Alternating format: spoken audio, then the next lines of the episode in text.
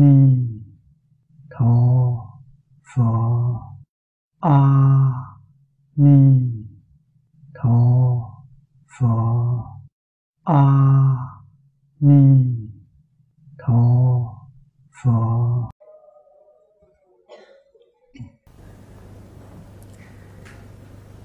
sinh lật quyển kinh ra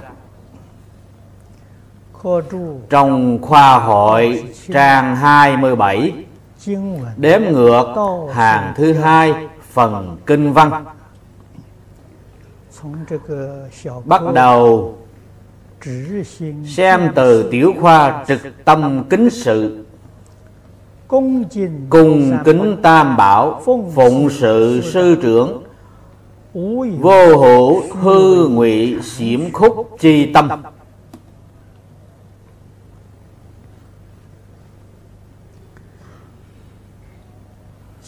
Đoạn kinh văn này, tuy chỉ có ba câu. Ba câu này là trung tâm tu học của toàn cả phật pháp.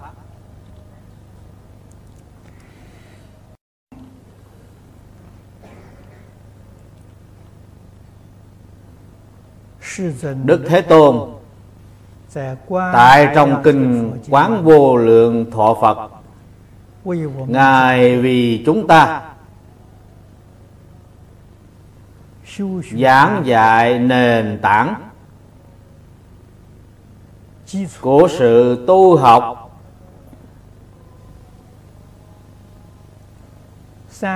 Cũng là nền tảng chung của ba đời chư Phật đó là tịnh nghiệp tam phước. Câu thứ nhất là dạy hiếu dưỡng cha mẹ phụng thờ sư trưởng. Lòng từ không giết tu thập thiện nghiệp. Tu học Phật Pháp là bắt đầu học từ chỗ này đến sau cùng thành tựu viên mãn cũng là một câu này.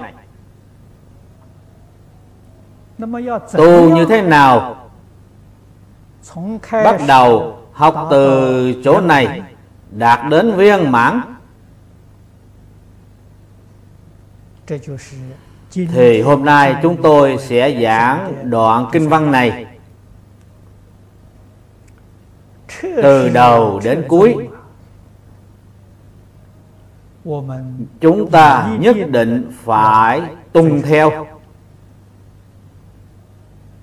Trước tiên, giảng câu thứ nhất, cùng kính tam bảo.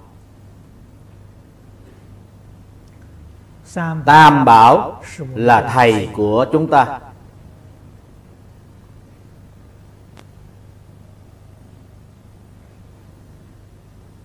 Nếu chúng ta không cung kính tam bảo thì không có hiếu thân và tôn sư. cho nên cổ đại đức trắc nghiệm hàng học nhân. tức là những người đến tham học. xem người này có được thành tựu hay không còn cổ nhân thì nói xem người này có phải là pháp khí hay không? Nếu dùng lời hiện nay mà nói xem họ có hội đủ điều kiện học phật hay không? Nếu là hội đủ điều kiện học phật thì gọi người này là pháp khí. Vì họ trong đời này có thể thành tựu nếu không hội đủ điều kiện này, tức là họ không thể thành tựu.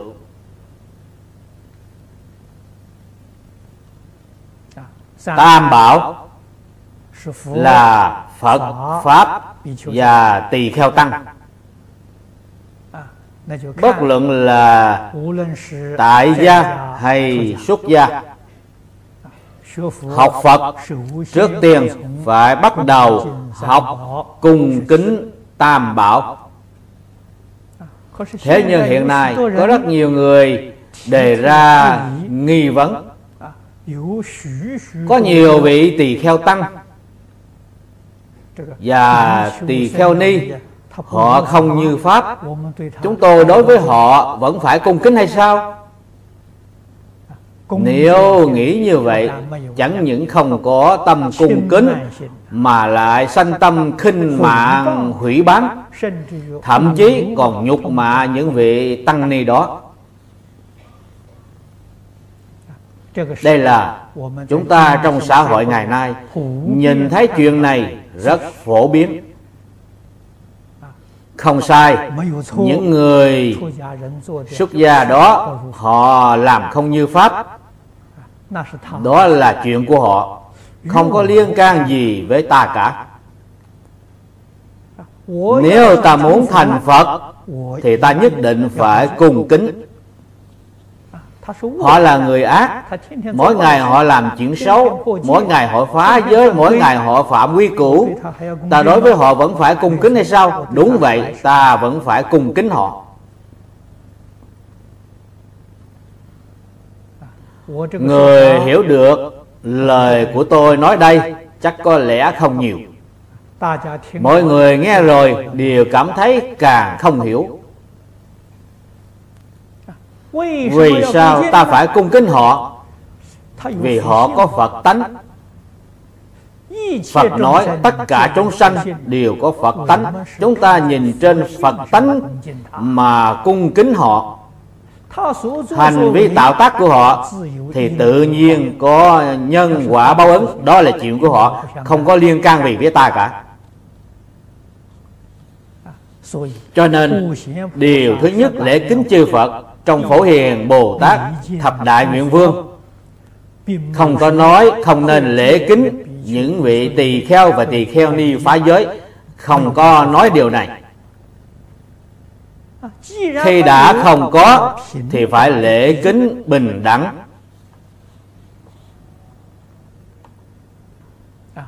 Tại vì sao? Vì lễ kính là tánh đức của mình không phải của người khác. Chúng ta tu hành tu như thế nào? Tức là đoạn trừ phiền não tạp khí của mình. Tu là tu chính chúng ta đem những thứ không tốt như tự tư tự lợi, danh vọng lợi dưỡng, tham sân si mạng đều phải tu chính lại, thì gọi là tu hành.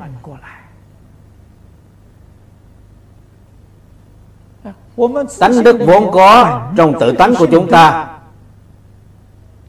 chính là lễ kính cho nên chúng ta học lễ kính không phải học thứ khác chỉ là khôi phục lại tánh đức của mình. Điều này rất quan trọng. Tuyệt đối không thể bởi vì nghịch cảnh ác duyên bên ngoài mà chúng ta thuận theo nó chuyển đem tánh đức của mình vĩnh viễn chôn vùi mất. Điều này thật là đáng tiếc thật là ngu si nhưng nếu quý vị thật sự đi theo phương pháp này mà tu hành thì quý vị sẽ được rất nhiều sự lợi ích. mọi người đều có thể phát giác được rất rõ rệt. Phát giác được rất rõ ràng. trong kinh trong kinh sách có nói kính nhân giả nhân hằng kính chi. có nghĩa là quý vị tôn kính người khác thì người khác nhất định tôn kính quý vị. Nếu quý vị khi dễ người khác thì người khác làm sao tôn kính quý vị? Nếu nói một cách dễ hiểu tức là ta thương người thì người thương ta ta giúp người thì người giúp ta.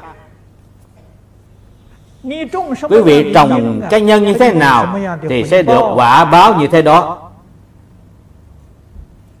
Đây là chân lý đây là định luật. vĩnh viễn không bao giờ thay đổi. phật bồ tát cũng không thể thay đổi định luật này. phật chỉ dạy cho chúng ta tu trí thiện. Phật đối xử với tất cả chúng sanh chính là lễ kính. Chẳng những là dạy cho chúng ta cùng kính tam bảo chư phật như lai đều làm gương cho chúng ta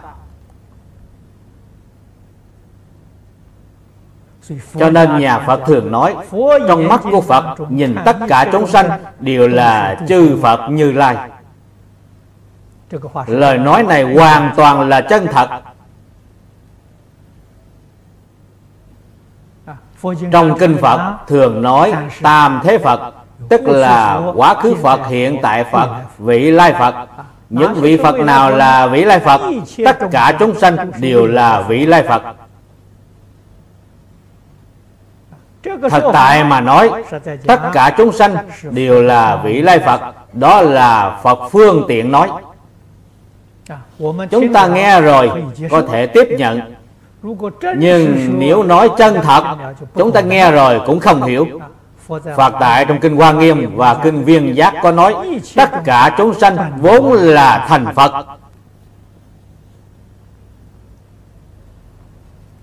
Câu nói này chúng ta rất khó hiểu cho nên chư Phật Như Lai Đối với tất cả chúng sanh Vô cùng cung kính. Không có giả dối chút nào. Chúng ta học Phật Bắt đầu học từ đâu? Thực tại mà nói Chính là bắt đầu học từ cung kính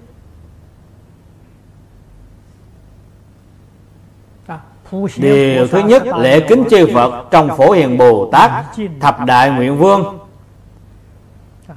Nếu chúng ta không làm được điều này Thì những điều khác thể đều không làm được. Thập nguyện này giống như 10 tầng lầu. Lễ kính là tầng thứ nhất Không có tầng thứ nhất. Quý vị nghĩ xem Làm gì có tầng thứ hai Thứ ba Thể đều không có Chẳng những tu học Phật Pháp Bắt đầu từ lễ kính nhập môn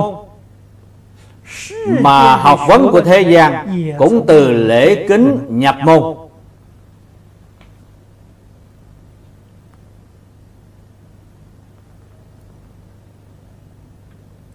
Năm ngoái Chúng tôi cho in quyển sách Lễ ký tinh hoa luật.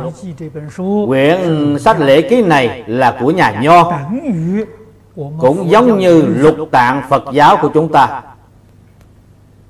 Bộ lễ ký này là lục tạng của Nho giáo. Vì phân lượng quá nhiều Chúng ta không có cách nào đọc hết được. Cho nên cổ nhân có lòng từ bi. Họ đem những phần quan trọng nhất Trong bộ lễ ký này. Trích lục ra thành một quyển tinh hoa lục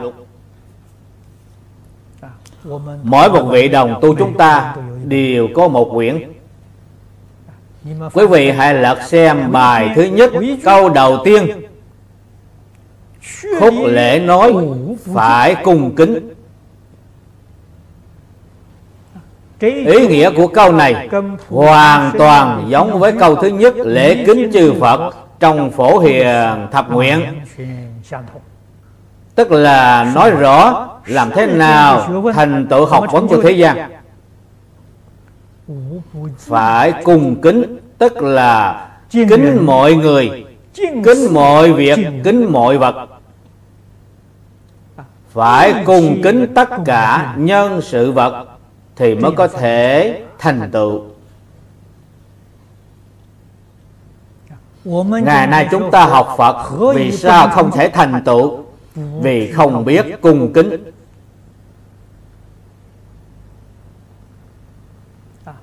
Từ xưa đến nay chư tổ sư đại đức đại thiện tri thức. Các ngài tiếp chúng. Tức là nhà phật gọi là tiếp dẫn đại chúng. các ngài cũng không phải có thần thông. không nên nghĩ rằng các bậc đại thiện tri thức đó có thần thông. Nói có thần thông thật ra các ngài chỉ cần nhìn thái độ của quý vị, lời nói động tác của quý vị, các ngài biết quan sát điểm này. Nhìn thấy quý vị là người có tâm cung kính, đối xử với mọi người, mọi việc, mọi vật có tâm cung kính, thì các ngài đặc biệt chỉ dạy cho quý vị. Tại vì sao? Vì quý vị sẽ được thành tựu đó có nghĩa là quý vị là pháp khí. quý vị đã hội đủ những điều kiện học phật. không uổng công dạy quý vị. Nếu quý vị không có tâm cung kính đối xử với mọi người mọi việc mọi vật thì quý vị có thân cận bậc thiện tri thức. Nhưng các ngài không bao giờ chỉ dạy cho quý vị quý vị chỉ có thể cùng với đại chúng tu học các ngài không bao giờ đích thân chỉ dạy cho quý vị. Tại vì sao? Vì quý vị không thể thành tựu. Các ngài không lãng phí tinh thần và thời gian để chỉ dạy cho quý vị. Chúng ta từ chỗ này thì hiểu được làm thế nào để nhận biết một người. nhận biết một người thật sự có được thành tựu thì phải quan sát họ có kính ý đối xử với tất cả nhân sự vật hay không? Tức là có tâm cung kính hay không? cái gì gọi là tam bảo? chỗ này nói tam bảo rất là đơn giản tức là chỉ nói trụ trì tam bảo.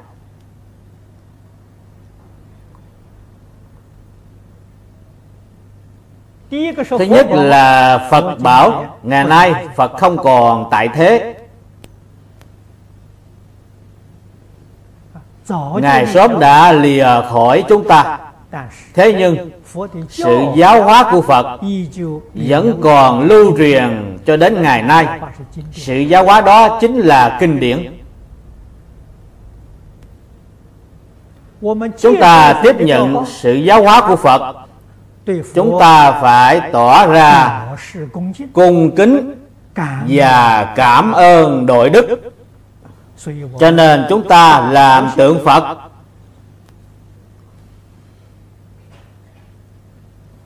Là để tỏ ra lòng tôn kính của chúng ta.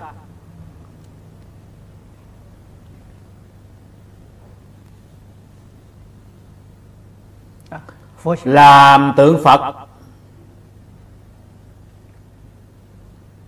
Là có quy tắc nhất định. Cái quy tắc này thì tại trong kinh đại tạng có một bộ kinh gọi là kinh tạo tượng lượng độ trong bộ kinh này nói rõ dạy cách làm hình tượng của phật hình tượng của bồ tát hình tượng của a la hán hình tượng của thần hộ pháp và rất nhiều những hình tượng khác.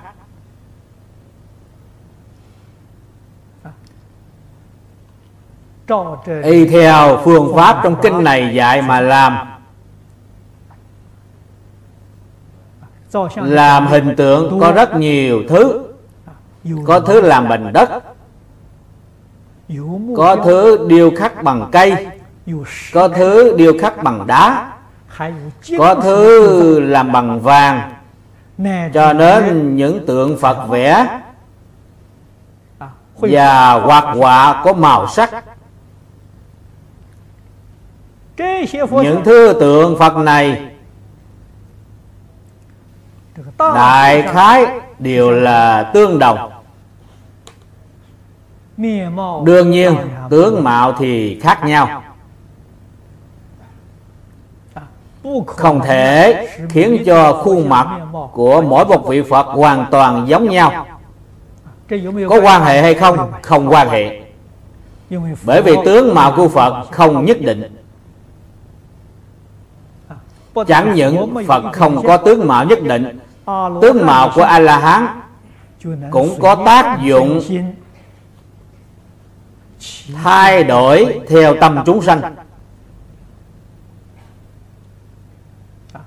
Trong kinh lăng nghiêm có nói tùy chúng sanh tâm ứng sở tri lượng.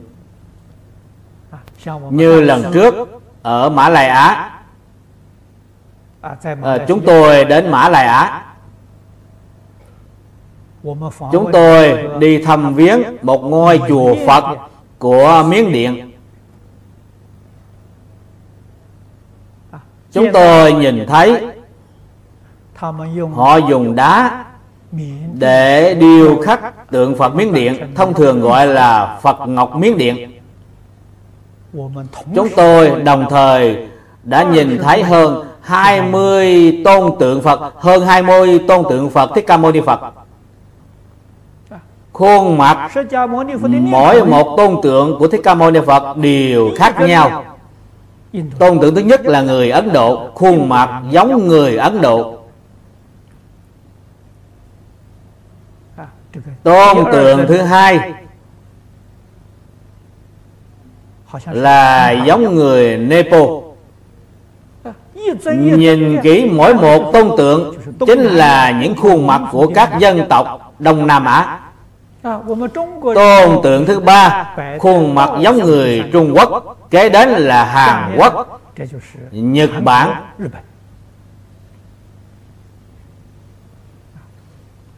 thì mới biết tướng mạo của Phật Bồ Tát vô cùng thân thiết. Quý vị là người nước nào thì tướng mạo của các ngài giống như người của nước quý vị, cùng một chủng tộc, cùng một quốc gia, giống như quý vị không khác.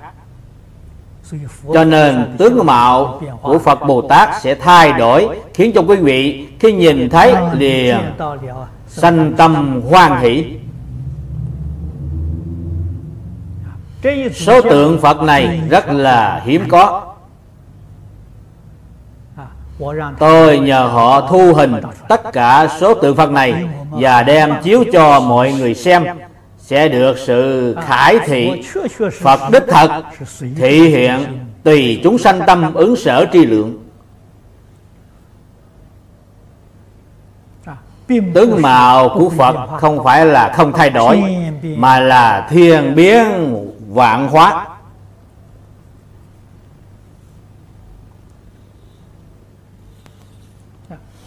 Chúng ta cung kính phật. Phật là thầy của chúng ta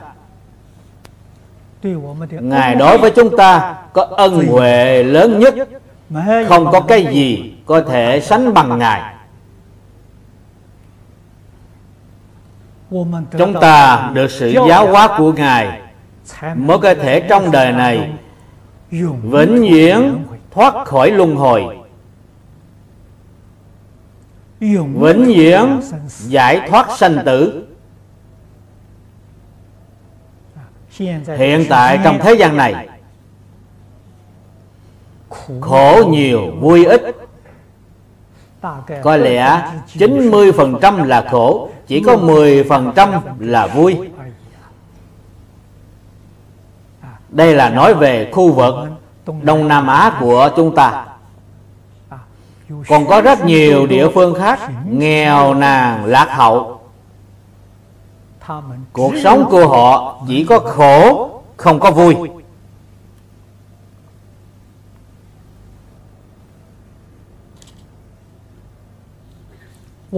Chúng ta phải thường nghĩ đến Hôm nay có vị đồng tu đến cho tôi hay. Cư sĩ hứa triết Vẫn còn chăm lo Mười mấy vị người già Rất là nghèo nàn Số người già đó thật là đáng thương. Mỗi ngày họ đến quán ăn nhỏ. Chỉ cần có hai đồng Ăn một buổi ăn một buổi cơm Nhưng họ cũng không có tiền. Cư sĩ hứa triết giúp cho họ sống qua ngày. Mỗi ngày cúng dường cho họ hai bữa cơm Bữa cơm trưa và bữa tối. Một ngày tiền cơm bốn đồng Ở tại khu vực Tân Gia Ba này Vẫn còn có những người nghèo khổ như vậy. Họ cho tôi biết, Nuôi mười mấy vị người già này Một năm phải chi ra hơn ba chục ngàn đồng.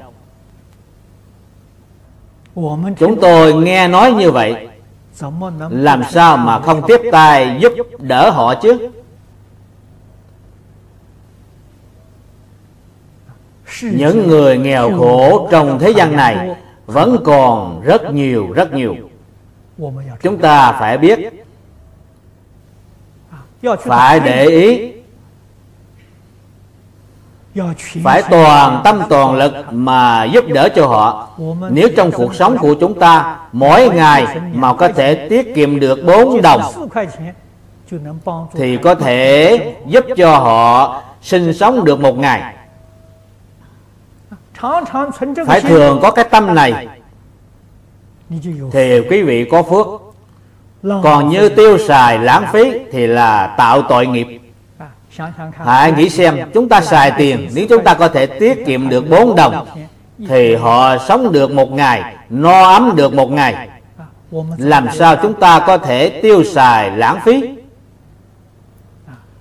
trong thế gian này còn có những người càng nghèo khổ hơn họ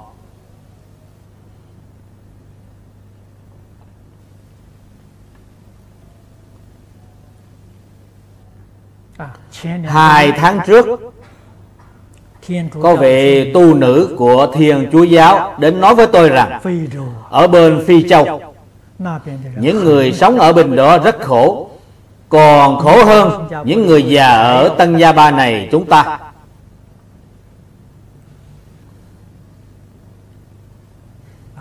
Chẳng những họ nghèo nàn, giá lại còn có sanh ra rất nhiều chứng bệnh.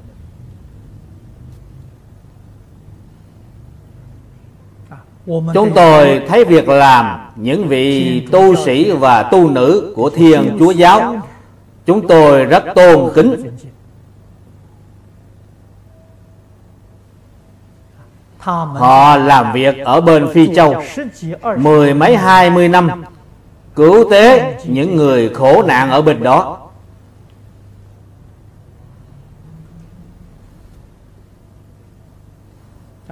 Chúng tôi nghe được tin tức này.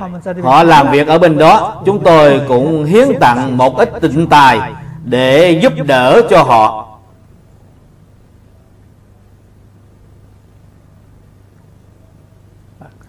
Vì vậy,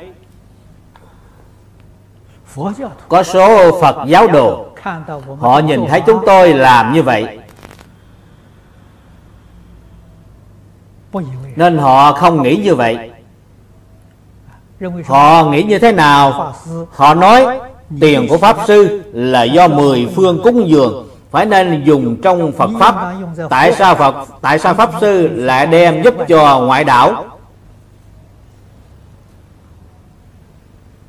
tôi nghe họ phê bình rất nhiều. Họ nói, phải nên dùng trong Phật pháp. Thì tôi cũng dùng trong Phật pháp. Họ nói Pháp Sư đem tiền cho những tôn giáo khác, Làm gì có dùng trong Phật Pháp? Quý vị có đọc qua bài kệ Tứ Hoàng Thệ Nguyện. Như câu, Chúng sanh vô biên thệ nguyện độ. Câu này giảng như thế nào? Những tôn giáo khác có phải là chúng sanh hay không? Quý vị đọc bài kệ Tứ Hoàng Thệ Nguyện hay là phải thêm vào chú giải, chúng sanh vô biên thệ nguyện độ, những tôn giáo khác nhất luật, nhất loạt không độ. Có phải như vậy không? Làm gì có đạo lý như vậy? Họ cũng là chúng sanh.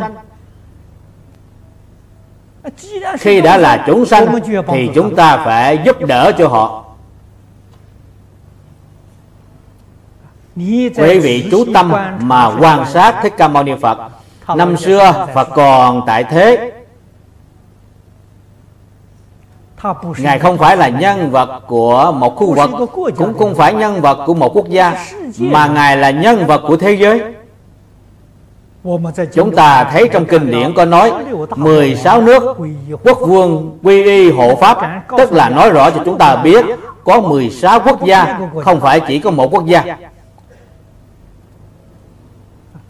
cho nên thế tôn giúp đỡ tất cả chúng sanh, không phân quốc gia, không phân chủng tộc, không phân tôn giáo, nhất loạt bình đẳng, quan tâm, thương yêu, che chở, giúp đỡ cho họ.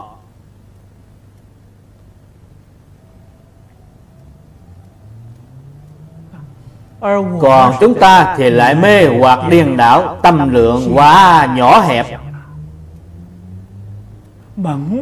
thành kiến phe phái quá sâu chết cứng trong vòng giáo pháp của phật. cũng không có biện pháp vượt thoát. Thì quý vị làm sao ra khỏi luân hồi?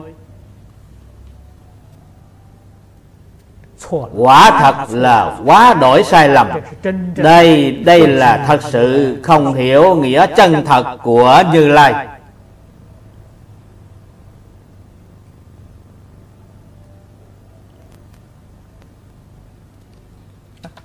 cho nên chúng ta học Phật thì phải hướng theo Thích Ca Mâu Ni Phật mà học tập. Chúng ta làm tôn tượng của Thích Ca Mâu Ni Phật, trong tâm không quên lời giáo huấn của Phật, thời thời khắc khắc, dùng hình tượng này để đánh thức mình. Chúng ta nhìn thấy tượng Phật phải đảnh lễ ba lại nếu theo nghi nghi lễ thời xưa thì phải đi vòng quanh Phật ba lần Hiện nay chúng ta không có nghi lễ này. Chỉ đảnh lễ ba lại để tỏ ra lòng chúng ta chân thành, cung kính. Nhưng điều quan trọng nhất là phải đem lòng chân thành, cung kính này dùng trong cuộc sống hàng ngày. Thì đối xử với mọi người, mọi việc, mọi vật cũng phải chân thành, cung kính như đối với phật vậy thì gọi là học Phật.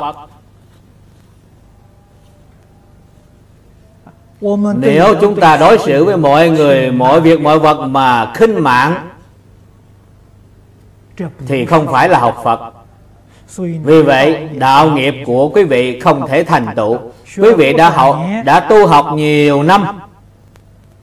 Đừng nói chi đại ngộ Kể cả tiểu ngộ cũng chưa khai.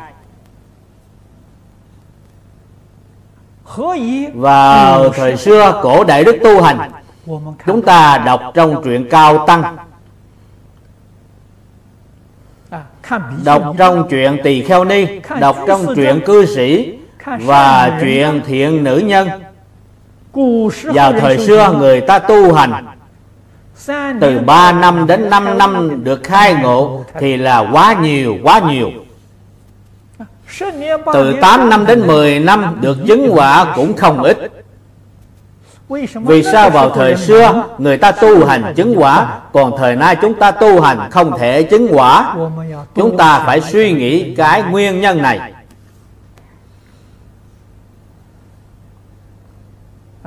Do nguyên nhân gì?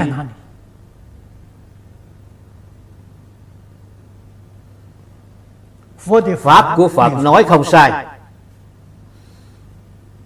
tức là những lý luận và phương pháp của phật đã nói không sai.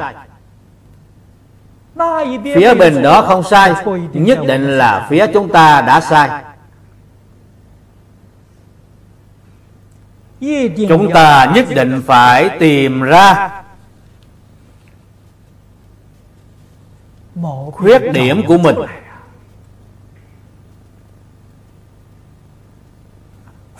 cho nên phật bồ tát từ bi, sợ chúng ta không tìm được. Các ngài tại trong kinh, thời thời khắc khắc nhắc nhở cho chúng ta. Chúng ta mỗi ngày cũng phải đọc tụng. Thậm chí một ngày đọc đi đọc lại nhiều lần, nhưng vẫn không hiểu gì cả tức là không có cách nào hiểu được nghĩa lý trong kinh. không hiểu được nghĩa lý trong kinh. Tức là trong Phật pháp thường nói nghiệp chướng quá nặng.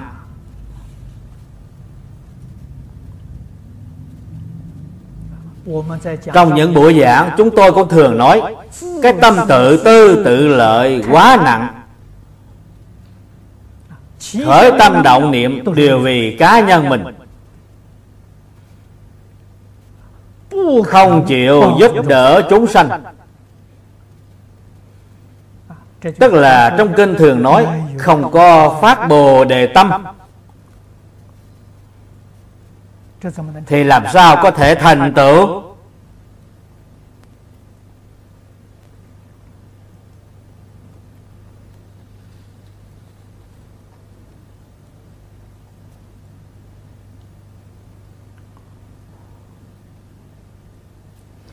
không có phát bồ đề tâm. Tuy mỗi ngày đi theo phật cũng vô ích. Cũng không thể thành tựu. không cần nói đi theo phật. Chúng ta đọc trong lục tổ đàn kinh. Đây là vị tổ sư của thiền tông. Biết bao nhiêu người đến thân cận ngài suốt một đời ở bên cạnh ngài cũng không rời khỏi họ có thành tựu hay không? Không. Có thành tựu.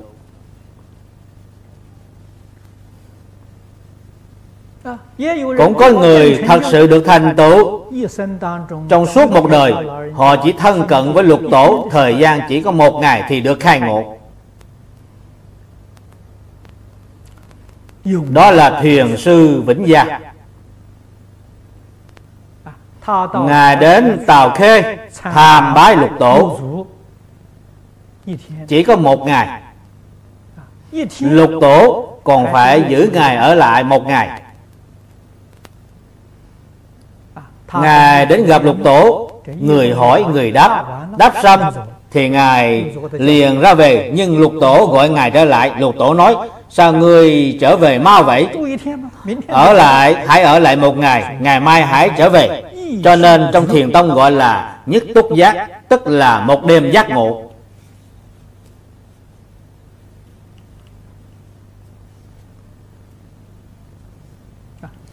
do đây mới biết người thật sự thành tựu. Có cần thường hay thân cận với thầy hay không? Không cần. Thân không cần nhưng tâm cần. Tâm phải theo tâm của thầy. Đồng tâm đồng nguyện đồng đức đồng hạnh. Đó mới thật sự ở cùng với thầy một nơi. Còn như mỗi ngày ở bên cạnh thầy mà tư tưởng kiến giải lời nói hành vi hoàn toàn khác nhau dù ở bên cạnh thầy suốt đời cũng không thể thành tựu.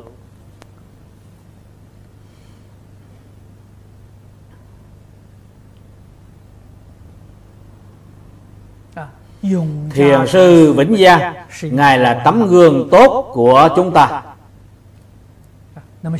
Như hiện nay tôi ở tân gia ba này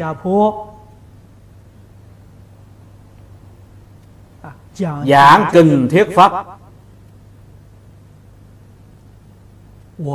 Tôi biết cũng có rất nhiều người tuy họ không ở tân gia ba nhưng họ tu học thật sự có được thành tựu. Họ tu học ở đâu? Họ tu học trong internet Tôi ở Tân Gia Ba giảng kinh thuyết pháp. Mỗi một thời, họ đều đoán nghe trong Internet. Nên họ tu học có được thành tựu. Những người này, họ thật sự làm.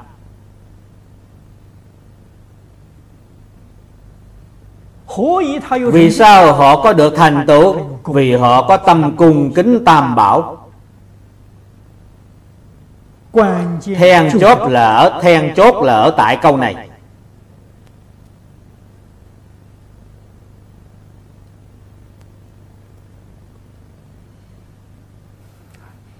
Cung kính Không phải là ở trên miệng cái gì gọi là cung kính? thật sự cung kính là y giáo phụng hành.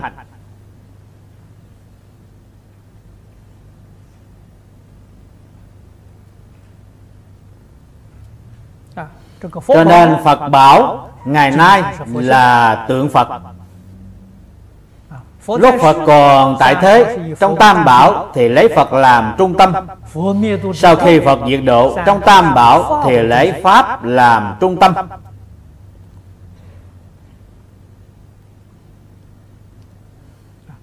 Chúng ta đối với Pháp Bảo Có tâm cung kính hay không? Thì cư sĩ Lý Mộc Nguyên đã nói với tôi điều này Ông nói lúc ông chưa đi qua Trung Quốc Ông nghĩ rằng những người học Phật ở Tân Gia Ba Cũng rất khá.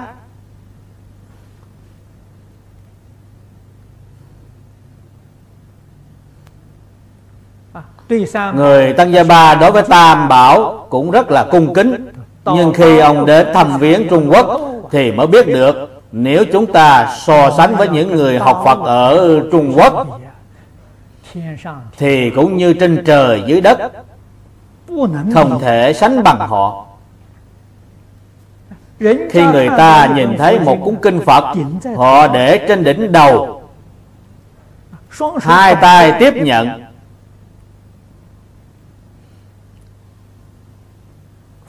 Pháp bảo đối với họ mà nói thật là hiếm có thật là quý báu họ rất tôn trọng. ở bên này chúng ta in kinh phật quá nhiều. Có được rất dễ dàng. nên không có tôn trọng kinh phật.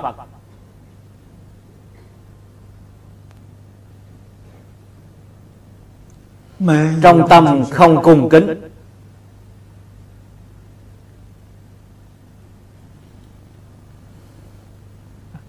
cho nên sự thành tựu của chúng ta thì không sánh bằng tâm cung kính của những người học Phật ở Trung Quốc. Mỗi năm Lý Mộc cư sĩ Lý Mộc Nguyên cũng phải đi thăm viếng các nơi ở Trung Quốc. Mỗi năm cũng phải đi sáu bảy lần. Ông đã chứng minh cho chúng ta thấy Ông nói hoàn toàn sự thật mấy năm trước Lúc đó tôi cũng mới đến Tân Gia Ba này. Ông từ núi Ngũ Đài trở về. Ông nói những người sống ở địa phương đó, Nghèo nàn, lạc hậu. Cuộc sống vật chất vô cùng gian khổ, Nhưng đem tiền cho họ Họ không cần. Đem vật chất cho họ Họ cũng không cần. Họ thà là sống cuộc sống cực khổ. Họ cần cái gì? Họ cần pháp bảo. Cho nên quý vị đem tặng kinh sách đem tặng băng giảng video và dĩa giảng kinh VCD cho họ thì họ đội trên đỉnh đầu để tiếp nhận. Nhìn thấy tâm của họ chân thành cung kính như vậy chúng ta phải sanh lòng hổ thẹn.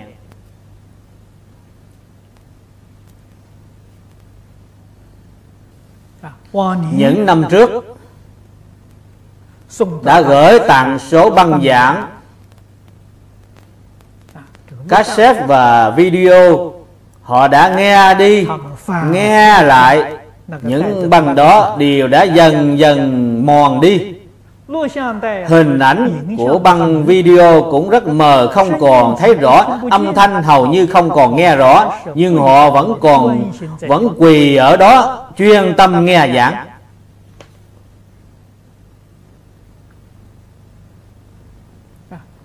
chúng ta là người nước ngoài, thấy họ đối với pháp bảo cung kính như vậy. Trong tâm cảm thấy hổ thiện rơi nước mắt. Chúng ta tự nghĩ có được quá dễ dàng. Trong tâm không có quý tiếc chút nào. Thì làm sao sánh bằng người ta được?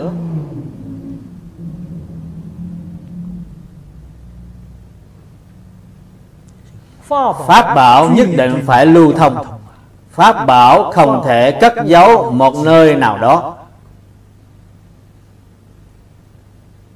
Tự mình không đọc Thì phải đem tặng cho người khác đọc. Mới có công đức vô lượng Không thể cất giấu. Tài vật cũng không thể cất giấu hiện nay trong thế gian này còn có rất nhiều người nghèo đói.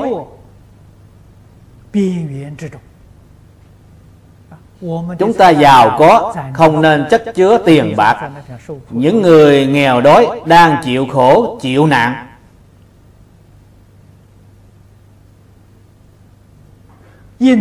Chúng ta phải nên cứu trợ cho họ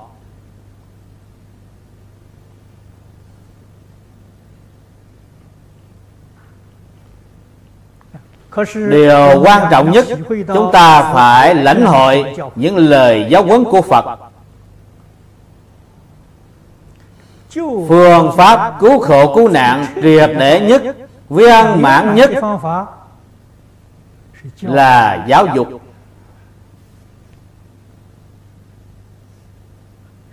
Con người không tiếp nhận giáo dục thì không có trí huệ không có năng lực họ vĩnh viễn không thể cải thiện được cuộc sống của họ.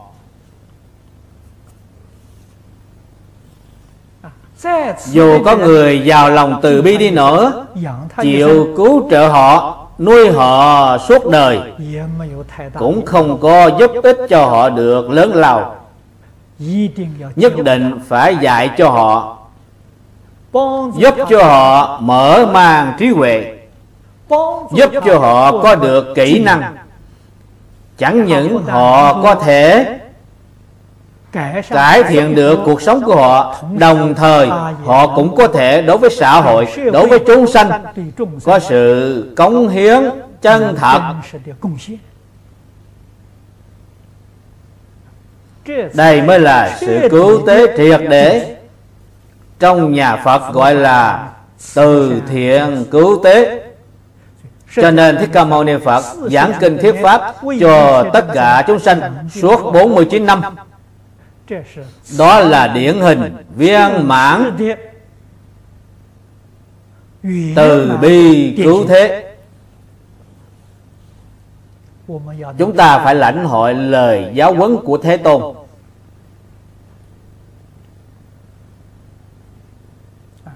Ngày nay trong đời cận đại khoảng gần một thế kỷ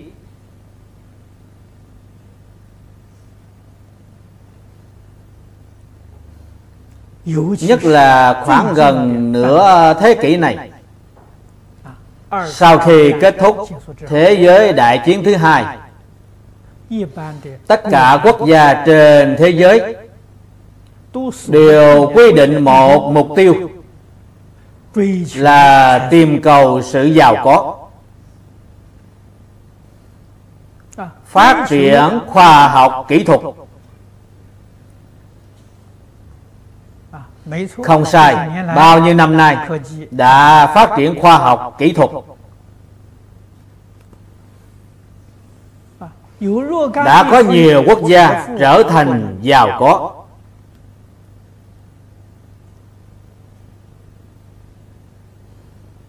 chúng ta muốn hỏi. Cách làm của họ có đúng hợp với lẽ phải hay không? họ tìm cầu sự giàu có thì họ được giàu có.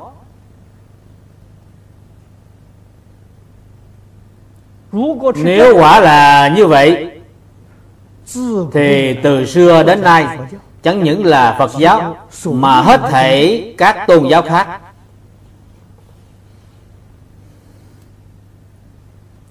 Những lời giáo huấn của cổ thánh tiên hiền,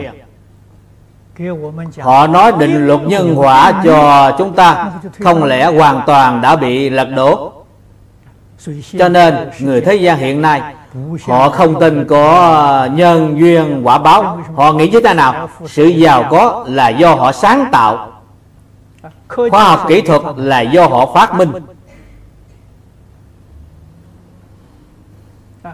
Họ nói nhân quả báo ứng là chánh sách ngu dân, Là cổ nhân để lừa gạt chúng sanh. Họ phủ định nhân quả báo ứng. Khi chúng ta nghe họ nói như vậy Tưởng là đúng mà là lại sai. vì sao nói tưởng là đúng mà lại sai? nếu như nói có thể tìm cầu được sự giàu có thì mọi người kinh doanh cũng đều được phát tài. tại sao có người kinh doanh lại thất bại? họ cũng có thông minh trí huệ họ cũng làm cùng một nghề nghiệp. tại sao có người được thành công? có người thì thất bại? Nếu như sự giàu có do chúng ta sáng tạo thì mỗi một người sáng tạo cũng được thành công. Không lẽ có một người thất bại?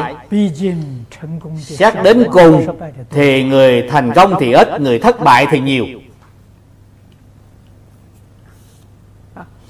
Ngày nay trên thế giới này, quốc gia giàu có nhất là nước Mỹ. Nhưng nước Mỹ cũng có người ăn mày.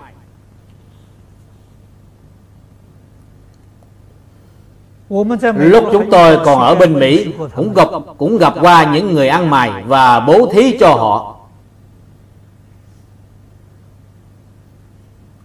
Cho nên chúng chúng ta chú tâm mà quan sát, vẫn không thể tránh khỏi định luật nhân quả. Quý vị phát tài Là trong mạng quý vị có tài phú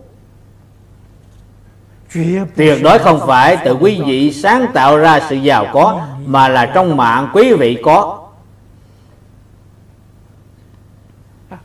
Nếu trong mạng của của họ không có Họ cũng là làm cùng nghề như quý vị. Quý vị thì thành công Còn họ thì thất bại. Vì trong mạng của họ không có Quý vị làm bất cứ nghề nghiệp gì Đó là duyên. Trong mạng quý vị có Đây là nhân.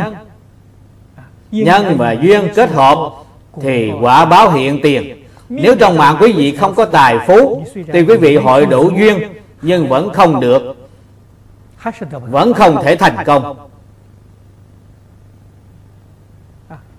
Cho nên lời của họ nói tưởng là đúng mà lại sai mấy ngàn năm qua, các bậc thánh hiền truyền dạy những đạo lý nhân quả đó tuyệt đối không bao giờ sai lầm. Phật dạy cho chúng ta tu tài phú như thế nào.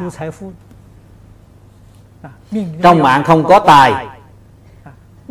Tài trong mạng từ đâu mà có? Là do trong đời quá khứ tu được Quý vị tu nhân Thì quý vị mới được quả báo. Quý vị không chịu tu nhân Thì làm gì có quả báo? Nhân là gì? Nhân là bố thí. Phật tại trong kinh có nói tài phú là quả báo. bố, tài bố thí là nhân. người nào thích đem tài vật bố thí cho tất cả chúng sanh thì người đó trong mạng có tài càng thí càng nhiều. Cho nên tài phú do đây mà có. Trong mạng quý vị có tài, bất luận quý vị làm nghề nghiệp nào, đều được phát tài.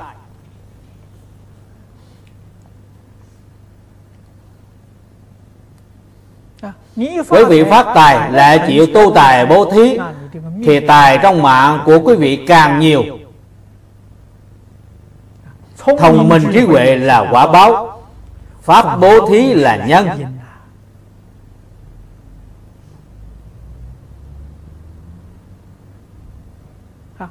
người nào thích lấy pháp thế gian xuất thế gian. để giáo hóa tất cả chúng sanh. Thì người đó có trí huệ được thông minh trí huệ. Khỏe mạnh sống lâu là quả báo. Vô quý bố thí là nhân cho nên, chỉ cần quý vị chịu tu ba thứ nhân đó, thì quý vị nhất định sẽ được quả báo tài phú thông minh trí huệ và khỏe mạnh, sống lâu. Trong đời quá khứ không có tu nhân, Bây giờ tu vẫn còn kịp. Quý vị chú tâm mà đọc trong quyển Liễu Phàm Tứ Huấn. Thì quý vị sẽ hiểu rõ. Đó là sự thật Không phải là gạt người. Ông viên liễu phàm Không hội đủ ba thứ nhân đó. trong mạng ông chỉ có một chút tài Không nhiều Thông minh trí huệ cũng không lớn. Thọ mạng cũng không sống lâu. Thọ mạng của ông chỉ có 53 tuổi khi ông gặp được Thiền sư Vân Cốc, Thiền sư Vân Cốc Giảng những đạo lý nhân quả cho ông nghe, Ông đã hiểu Và hết lòng y giáo phụng hành.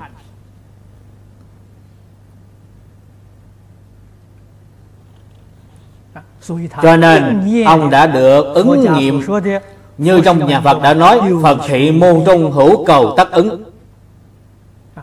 Ông được tài phú nhiều hơn trong mạng của ông vốn có. Thông minh trí huệ, khỏe mạnh sống lâu, sống lâu thấy điều nhiều hơn. Thọ mạng của ông chỉ có 53 tuổi Nhưng ông đã sống đến bảy mươi mấy tuổi Đã sống thêm hai mươi mấy năm. Đó là do ông tu trong đời này.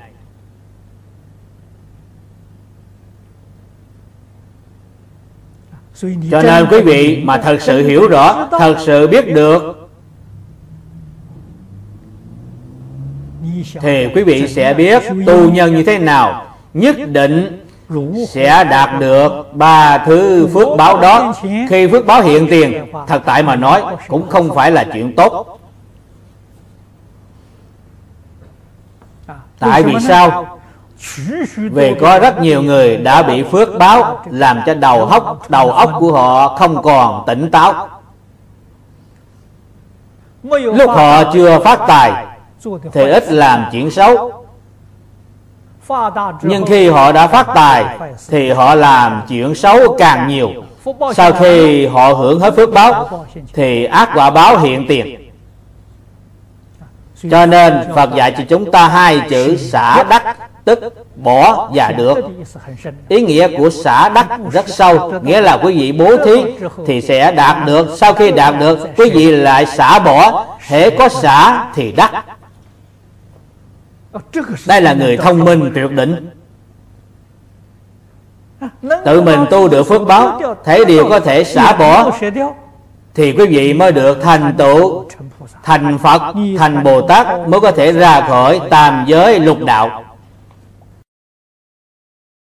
thiên nhân. thì thông minh hơn chúng ta. căn tánh của họ lợi hơn chúng ta. Chúng ta đọc trong kinh phật nói thế tôn thường được các thiên vương lễ thỉnh lên thiên cung. Vì họ giảng kinh thiết pháp. Phật thường khuyên bảo họ đại hỷ đại xã tế hàm thức. Phước báo của thiên nhân thì lớn. lớn. Là do họ tu đại nhân. Họ tu đại nhân. lớn hơn chúng ta tu nhân rất nhiều. Họ tu hành quả thật là tu đại nhân cho nên gọi là đại hỷ đại xã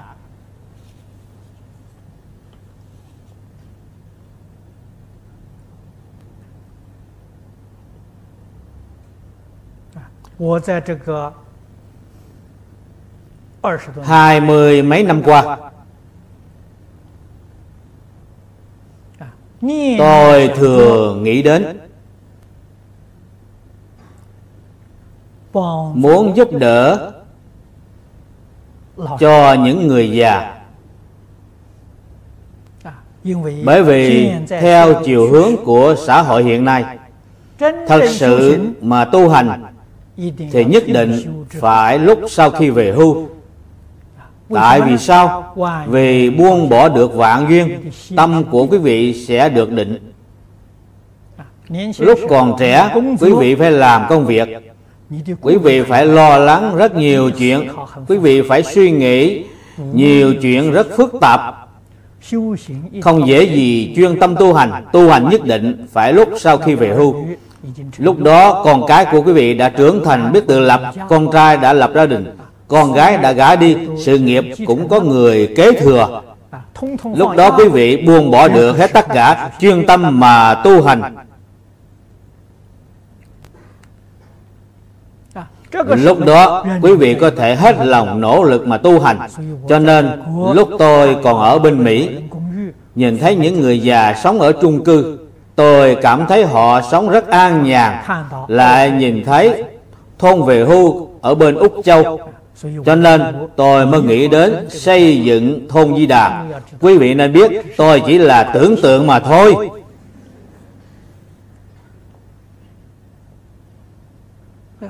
Tôi không bao giờ thực hiện.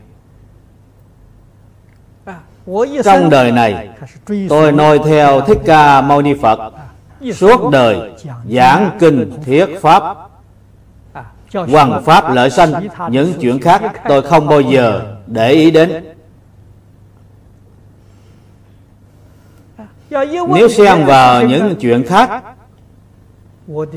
Thì công việc hoằng pháp lợi sanh của tôi Nhất định sẽ bị chướng ngại.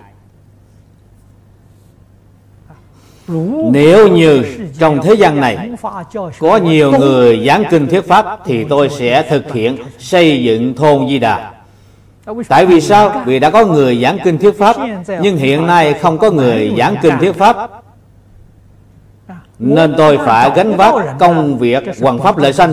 Không có cách nào buộc phải như vậy.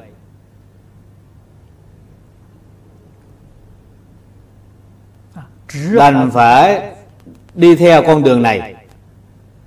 Còn xây dựng thúc di đà, hãy để cho người, cho hàng tại gia hộ pháp thực hiện. Tôi cũng thường nói, công đức hộ pháp còn vượt hơn hoàng pháp. Tôi nói như vậy, mọi người chưa chắc tin. Về sau, tôi xem kinh niết bàn. Quả nhiên, phật cũng nói như vậy. Tôi không có nói sai lúc tôi nói lời này, tôi vẫn chưa xem kinh niết bàn. Về sau tôi xem kinh niết bàn mới biết phật cũng nói như vậy, nên tôi nói không có sai. Công đức hộ pháp lớn hơn công đức hoàng pháp. Nếu không có người hộ pháp, thì phật pháp không thể thường trụ trong thế gian. Phật Pháp được thường trụ thông trong thế gian, Nhất định phải có hộ Pháp. Hoàng Pháp và hộ Pháp là một thể Là điều điều quan trọng hơn hết Nhất là trong thời kỳ mạt Pháp Đức Thế Tôn tại trong Kinh Lăng Nghiêm có nói Tà sư thuyết Pháp như các sông Hằng Nếu quý vị muốn hoàng dương chánh Pháp Không phải là chuyện dễ sẽ gặp phải rất nhiều người ganh ghét để làm chướng ngại trên mặt tinh thần, quý vị sẽ bị mọi thứ đả kích. Quý vị làm sao gánh vác được? Lại còn có người ác ý để phá hoại. Quý vị làm sao chống đỡ? Nếu không có người hộ pháp, thì làm sao có thể thành công? Cho nên tôi thường nói tỷ dụ người hộ pháp giống như người xây cất trường học. Họ là giám đốc của trường học. Trường học là do họ xây cất. Còn những người hoàng pháp thì giống như những giáo viên trong trường học. Giáo viên là do họ mời đến dạy học. Dạy học có được thành công là do công lao của giám đốc 董 sự trưởng. Không phải là giáo viên quốc gia khen thưởng là ban bằng khen cho họ, không ban cho giáo viên.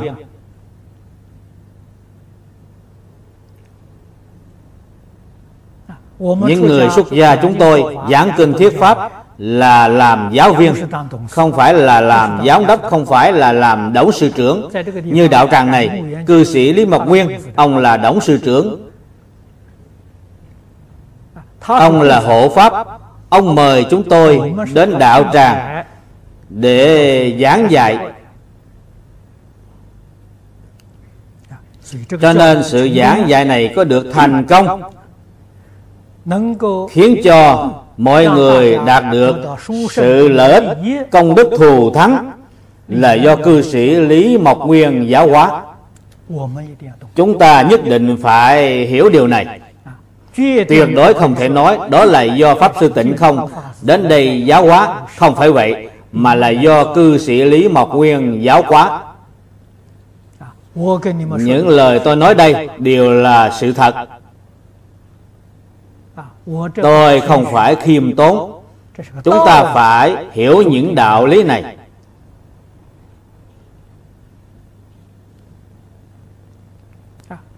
Nếu không có lý cư sĩ trụ trì đạo tràng này thì ông không thỉnh chúng tôi đến đây giảng kinh. có lẽ chúng tôi đi nơi khác hoàng pháp. Làm sao mà có thể đến đây giảng dạy?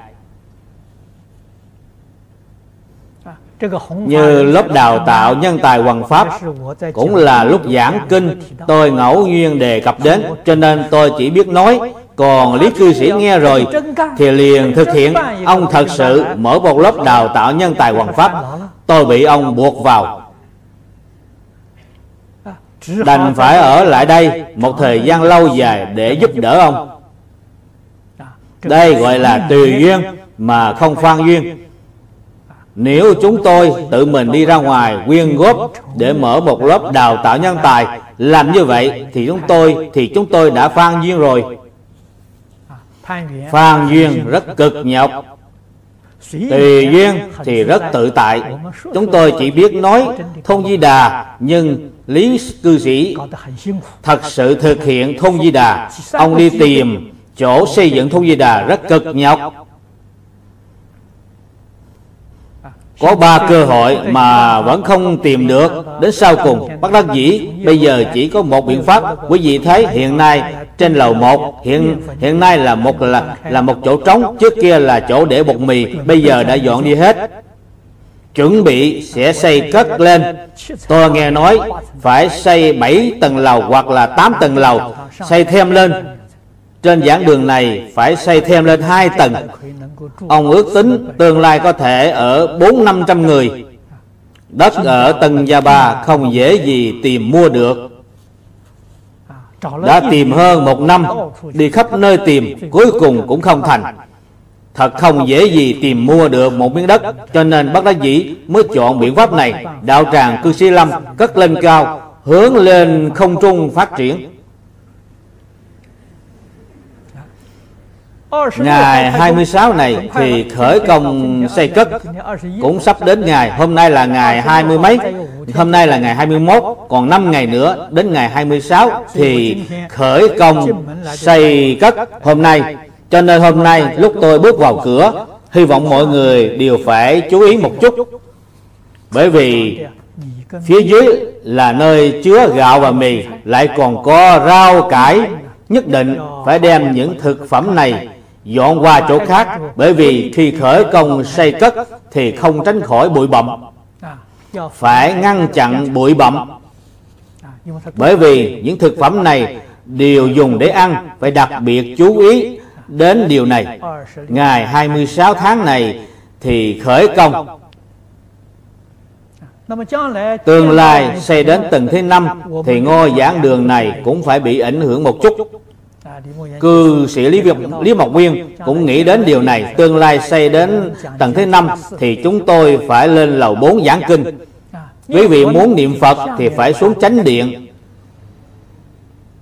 Đợi đến khi xây đến tầng thứ bảy thì chúng tôi lại xuống giảng đường này giảng kinh. Đây cũng là một biện pháp tạm thời thích nghi cho nên, đối với pháp bảo nhất định phải tôn trọng. Sau khi phật diệt độ, trung tâm của tam bảo là pháp bảo.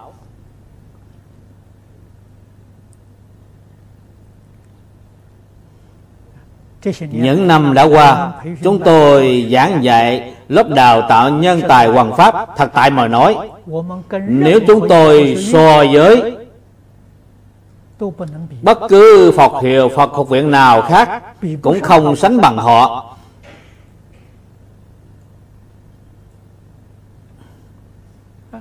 Thế nhưng các đồng học đối với lớp đào tạo này rất là thương yêu che chở.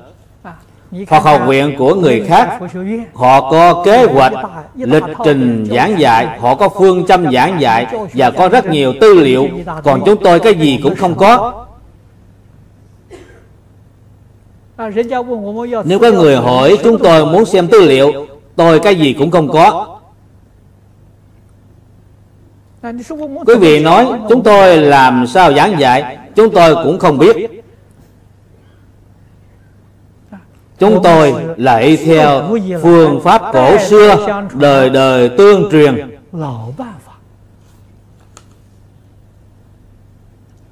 Cái phương pháp này do ai bắt đầu là do tôn giả A Nan bắt đầu.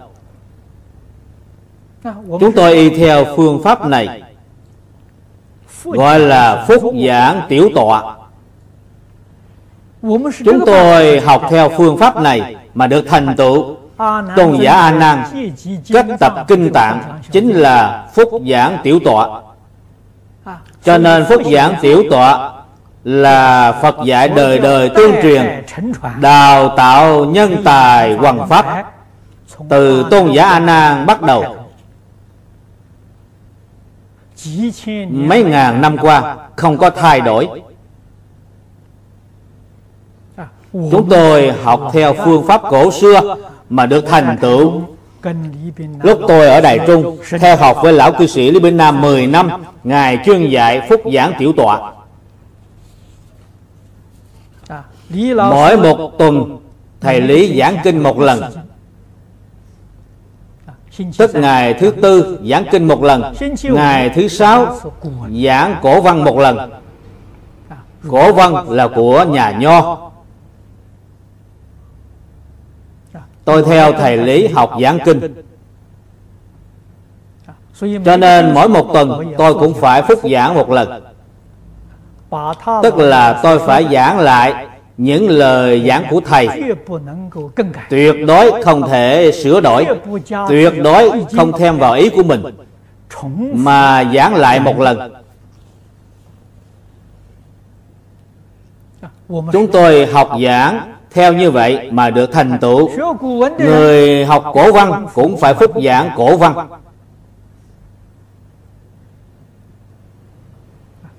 Đây là phương pháp giảng dạy của cổ xưa trung quốc, là phương pháp giảng dạy của trường tư thục, là phương pháp của tú tài nghèo dạy trường tư thục. Không phải phương pháp mới, mà là phương pháp cũ. Cách dạy của phương pháp cũ có hiệu quả hơn phương pháp mới. Hiện nay mọi người đã hiểu rõ điều này.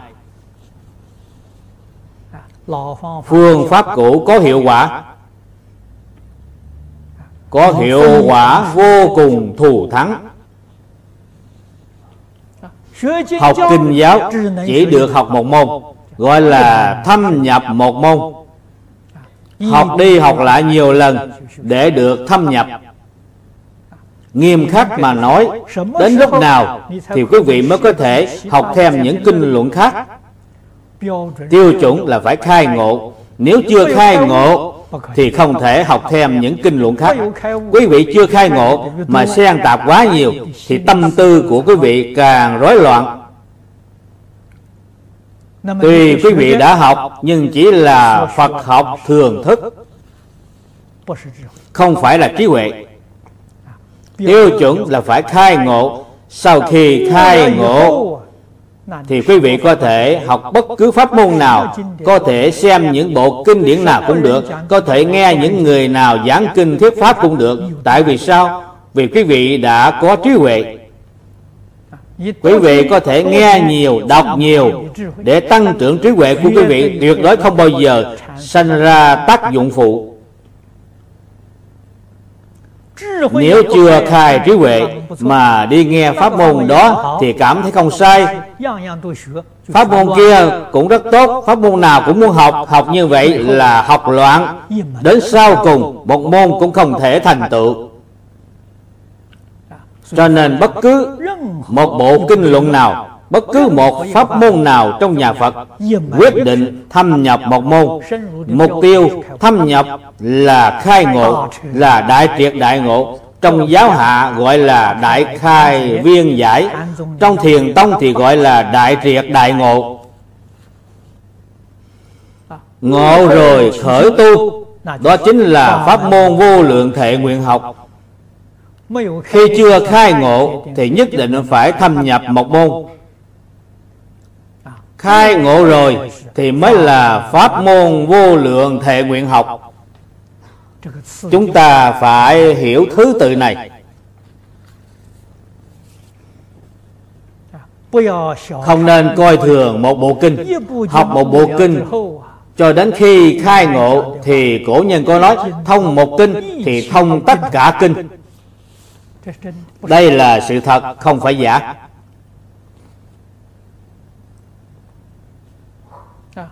Tôi ở Đài Trung theo học với lão cư sĩ đi bên Nam 10 năm. Trong 10 năm tu học, Tôi đã học năm bộ kinh, Cũng kể là rất đặc biệt. Muốn học thêm những bộ kinh luận khác, Nhưng thầy không đồng ý. Thầy chỉ dạy tôi học năm bộ kinh. Năm bộ kinh này phân lượng không nhiều. Bộ kinh thứ nhất là Kinh A Nan Vấn sự Phật Kiết Hung Bộ kinh này thầy thường hay giảng. Đây là tôi học bộ kinh đầu tiên. Bộ kinh thứ hai là Phật Thiết Kinh A Di Đà. Bộ kinh thứ ba là Phẩm Phổ Hiền Bồ Tát Hạnh Nguyện, chỉ có một quyển. Một quyển này cũng có in riêng để phát hành. Bộ thứ tư, bộ kinh thứ tư là kinh Kim Cang. Bộ kinh thứ năm là kinh Lăng Nghiêm.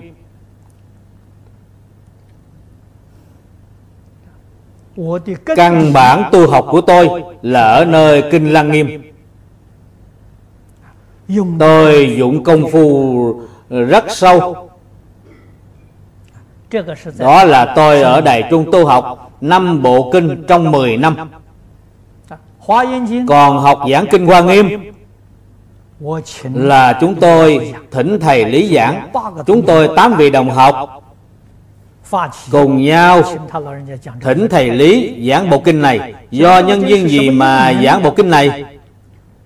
Có một lần thầy ở thôn tân trung hưng thiết pháp chúng tôi là thường tùy chúng. thầy đi đến đâu thì chúng tôi đi theo đến đó. một bước cũng không lìa khỏi thầy. Trong buổi thuyết pháp thầy có nói thầy có thể sanh tử tự tại. muốn trụ bao nhiêu năm thầy cũng có thể làm được. thầy muốn vãng sanh lúc nào thầy cũng có thể làm được. chúng tôi nghe thầy nói như vậy thì rất kinh ngạc. Tại vì sao? Vì nếu thầy không có bản bản lãnh công phu như vậy, những lời thầy nói đó là đại vọng ngữ. Đại vọng ngữ là đọa địa ngục a tỳ không thể tùy tiện mà nói những lời đó. Sau khi chúng tôi nghe rồi, thì chúng tôi tám vị đồng học cùng nhau bàn tính. Nay thầy có công phu như vậy Chúng tôi muốn thầy thường trụ ở thế gian. Muốn thừa muốn thầy thường trụ ở thế gian Phải làm cách nào đây? Thì chúng tôi mới tìm một bộ kinh nào Để thật dài Thỉnh thầy giảng từ từ. Lúc đó mỗi một tuần Thầy chỉ giảng một lần. Cho nên chúng tôi tám vị đồng học cùng nhau liên danh thỉnh thầy giảng kinh Hoa Nghiêm, giảng kinh Hoa Nghiêm. Lúc bấy giờ tôi có một bộ kinh uh, Kinh Hoa Nghiêm Sớ Sao của Đại sư Thanh Lương Trọn bộ 40 cuốn đóng bằng dây. Tôi đem bộ kinh này cúng dường cho thầy Và thỉnh thầy giảng bộ kinh này. Là hy vọng thầy thường trụ ở thế gian. Mỗi một tuần, thầy giảng một lần. Bên cạnh còn có phiên dịch bằng tiếng đài ngữ. Mỗi buổi giảng khoảng một tiếng rưỡi. Phần phiên dịch đã chiếm hết phân nửa thời gian. Tức giảng một lần chỉ có 40 phút. Mỗi một tuần giảng 40 phút. Tôi ước tính thầy giảng bộ kinh là phải mất 50 năm mới giảng xong. Cho nên mục đích mục đích là muốn thầy thường trụ ở thế gian. tôi nghe thầy giảng kinh hoa nghiêm chỉ nghe có một quyển. Tức nghe quyển thứ nhất trong Kinh Hoa Nghiêm Thì tôi không cần nghe những quyển sau Mà tôi cũng biết giảng Cho nên thầy ở Đài Trung giảng Hoa Nghiêm. Còn tôi ở Đài Bắc cũng giảng Hoa Nghiêm. Đây là nói rõ Thông một kinh Thì thông tất cả kinh Tôi nghe thầy giảng một quyển Là nghe thầy giảng như thế nào Thì tôi đã hiểu rõ. Bởi vì phần mở đầu của Kinh Hoa Nghiêm Rất khó giảng. Phần kinh văn mở đầu không phải ngắn. Phần kinh văn tổng cộng có 11 quyển rưỡi. Giảng phần kinh văn này, Thật tại mà nói, Không có ý nghĩa gì. Người nghe giảng sẽ buồn ngủ.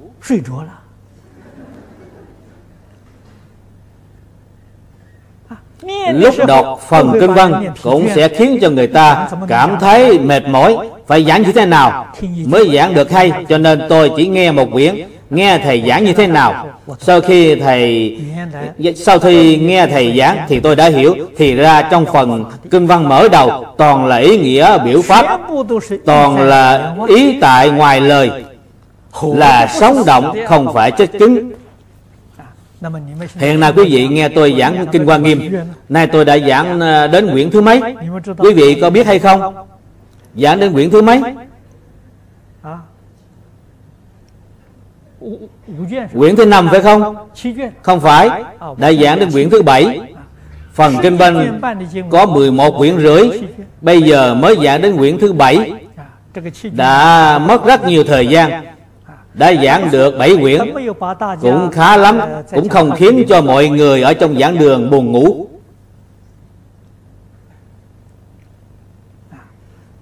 Những phần sau sẽ có ý nghĩa hơn.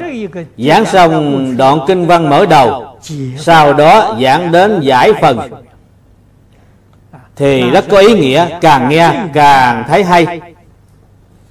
Giảng khó nhất là phần mở đầu các bậc đại đức học tông hoa nghiêm họ đều cảm thấy vô cùng khó khăn.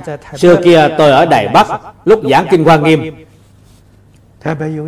Ở đài bắc có vị lão pháp sư là lão pháp sư nam đình là trụ trì hoa nghiêm liên xã. Lão pháp sư người rất khiêm ngài rất khiêm tốn. Ngài là một vị trưởng giả ngài đối với tôi cũng rất thương yêu che chở. Lúc tôi mới học phật hãy còn là một cư sĩ, tôi cũng thường đến thân cận với ngài, nghe ngài giảng kinh. Năm đó, tôi ở đài bắc giảng kinh hoa nghiêm. Ngài cũng từng hỏi lão cư sĩ triệu Mặc lâm. Vì lão cư sĩ triệu Mặc lâm mỗi ngày đến nghe tôi giảng kinh. Ngài hỏi ờ, lão ờ, cư sĩ triệu Mặc lâm, phần mở đầu trong kinh hoa nghiêm pháp sư tịnh không giảng như thế nào? Thật là khó giảng.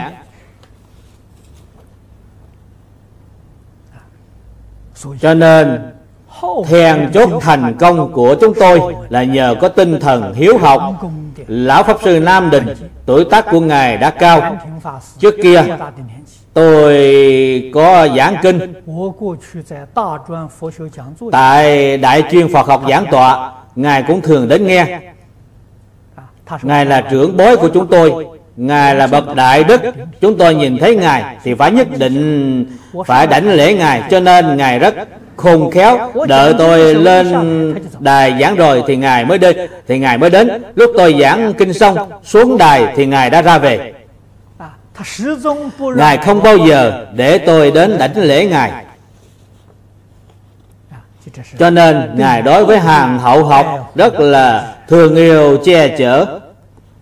Chúng tôi đối với Ngài vô cùng tôn kính. Đây là nói rõ, chúng ta phải tôn kính pháp bảo, tôn trọng pháp bảo, phải hết lòng nỗ lực mà tu học mới là thật sự cung kính.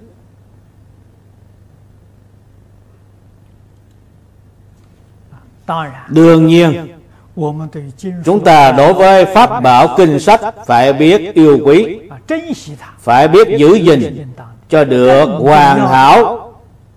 Điều quan trọng nhất là phải biết vận dụng một cách thích hợp để thành tựu trí huệ của mình. Chúng ta không thể không biết điều này. Thứ ba là tăng bảo. Tăng bảo là người xuất gia. Hình dáng của người xuất gia rất đáng quý.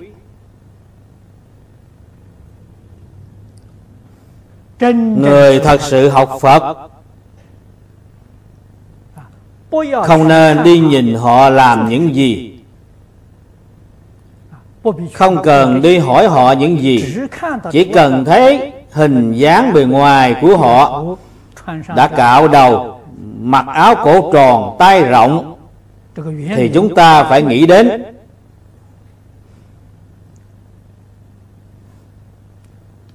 thì chúng ta phải nghĩ đến tăng là ý nghĩa gì? Làm thế nào thực hiện trong cuộc sống của mình? Lúc quý vị thọ tam quy đọc lời tuyên thệ quy y tăng chúng trung tôn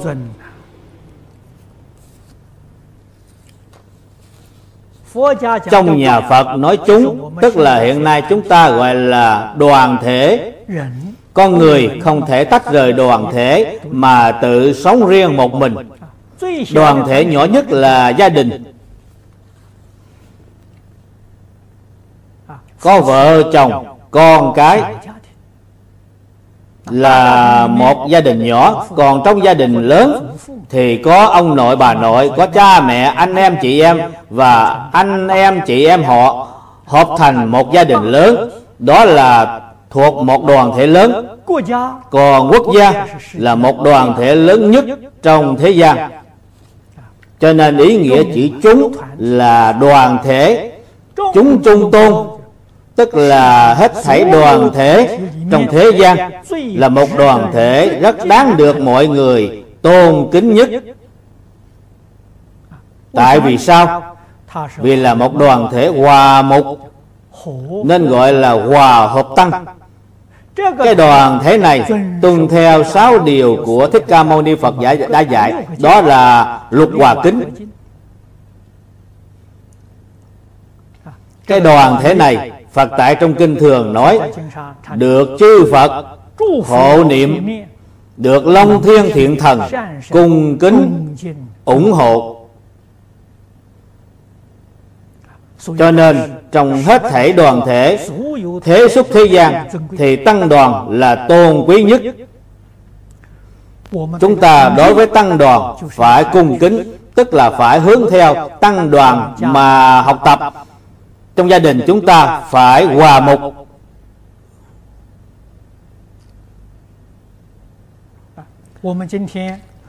ngày nay chúng ta hay là kinh doanh, một công ty hiệu buôn, công ty hiệu buôn của chúng ta.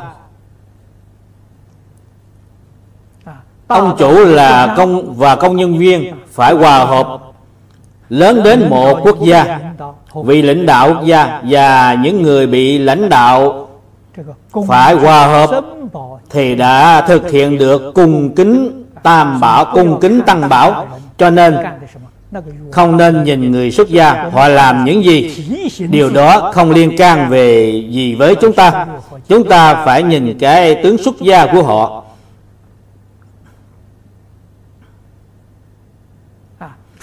Thì tự đánh thức mình phải tu lục hòa kính người xuất gia thân tâm thân tâm thanh tịnh tức là lục căn thanh tịnh không nhiễm bụi trần. chúng ta phải nên học tập phải nên noi theo.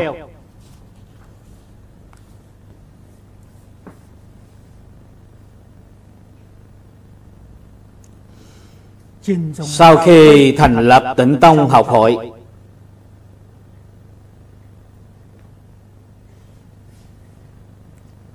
chúng tôi chú trọng tu hành. Chúng tôi tu chính tất cả tư tưởng hành vi sai lầm của mình. Chúng tôi từ trong kinh luận trích lục năm điều khoa mục. Không thể quá nhiều nếu quá nhiều thì khó nhớ. Không nhớ được thì cũng như vô dụng cho nên người hiện nay chúng ta tu học khoa mục càng đơn giản thì càng tốt. trong năm điều khoa mục này khoa mục thứ nhất là tịnh nghiệp tam phước. Đây là nền nền tảng. Trong tịnh nghiệp tịnh nghiệp tam phước có dạy ba điều. Nhất định phải làm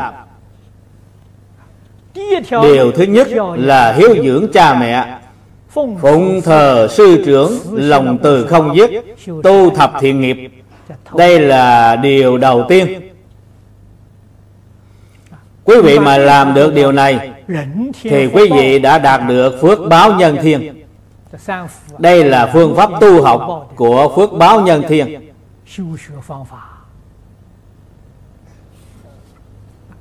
điều thứ hai là từ trên nền tảng này tiến tu. thọ trì tam quy giữ đủ các giới không phạm oai nghi. Là phước nhị thừa tức là phước báo của a la hán và bích chi phật. Từ chỗ này mà đắp nền tảng. Điều thứ ba là phát bồ đề tâm tin sâu nhân quả nhân quả đọc tụng đại thừa khuyên người tu hành đây là phước báo của bồ tát cho nên nếu có người muốn hỏi phật pháp dạy cho quý vị tu học những gì thì quý vị giảng ba điều này cho họ nghe thì đúng rồi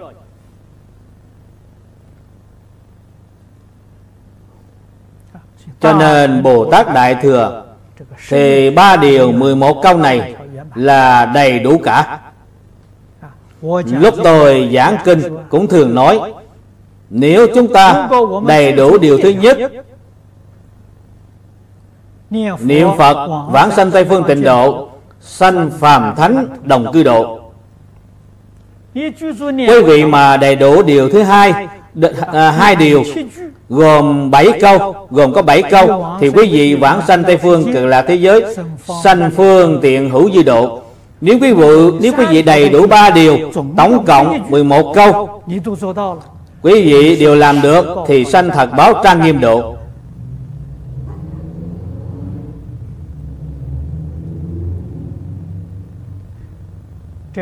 Đây là giáo nghĩa cơ bản của phật pháp.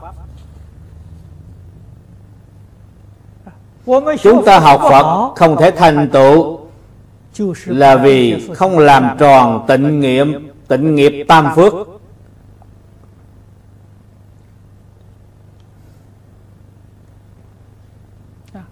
Chúng ta ở trong gia đình có đối xử tốt với cha mẹ hay không? Có tâm hiếu thuận hay không? Nếu chê trách tư tưởng người già thối nát cũ rích không theo kịp, không hợp thời đại. Đây là đại bất hiếu. Đây là đại bất hiếu. Hay nói cách khác, quý vị vĩnh viễn không vào được cửa phật. Dù quý vị niệm phật có giỏi đi nữa, một ngày niệm 10 vạn tiếng phật hiệu, lúc sắp mạng chung, a di đà phật không bao giờ đến tiếp dẫn quý vị. Tại vì sao? Vì quý vị bất hiếu với cha mẹ những người vãng sanh về tây phương cực lạc thế giới đều là người đại hiếu. Không có một người không hiếu thuận cha mẹ mà được vãng sanh cây tây phương cực lạc thế giới. Dù có niệm phật giỏi đi nữa cũng không được vãng sanh. Phật chỉ dạy cho chúng ta không sai. Phật chỉ dạy cho chúng ta không sai. Vừa mở đầu Thì Phật dạy cho chúng ta tu tịnh nghiệp tam phước cho nên không hiếu thuận cha mẹ không cung kính sư trưởng dù có niệm phật cũng không được vãng sanh.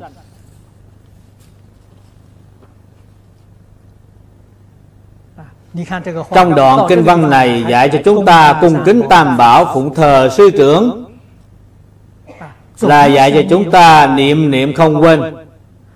biết ơn. báo ơn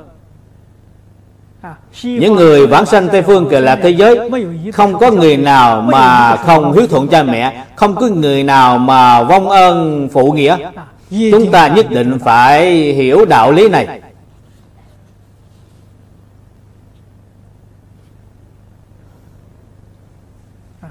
Cho nên trong tam bảo hình tượng của tam bảo phật bảo và tăng bảo là hoàn toàn đánh thức cho chúng ta.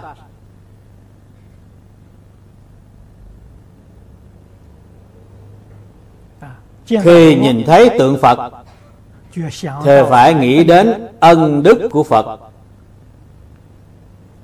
Khi nhìn thấy chư tăng thì phải nghĩ đến phật chỉ dạy cho chúng ta lục hòa kính còn như đối với pháp bảo, chẳng những phải tôn kính, mà nhất định phải hết lòng, nỗ lực mà học tập.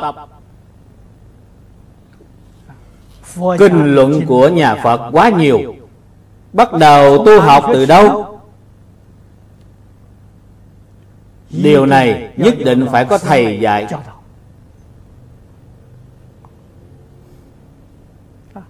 Thầy chỉ dạy nhất định là thuận theo thứ tự dần dần mà tu học. Cho nên tôi theo lão cư sĩ Lý Binh Nam học Phật. Thầy dạy tôi bộ kinh đầu tiên là Kinh A Nan Vấn Sự Phật Kiết Hung Bộ kinh này là kinh Tiểu Thừa. Quý vị nên biết Phật Pháp Đại Thừa là xây dựng trên nền tảng của Tiểu Thừa nếu quý vị không học Pháp Tiểu Thừa, Thì làm sao học Pháp Đại Thừa?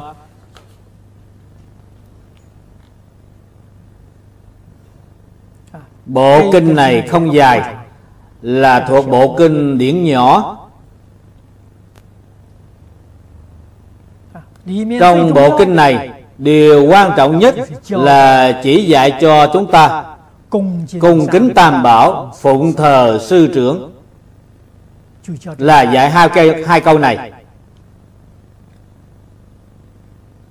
Vô hữu hư ngụy xiểm khúc chi tâm Ba câu này đều ở trong kinh này Tức kinh Ai Nan vấn sự Phật kiết hung Dạy ba câu này Dạy chúng ta phải thân cận minh sư Phật nói rõ phải thân cận một vị thầy tốt Phải dùng thái độ như thế nào để theo thầy tu học? Lúc tu học phải nên chú ý những điều nào?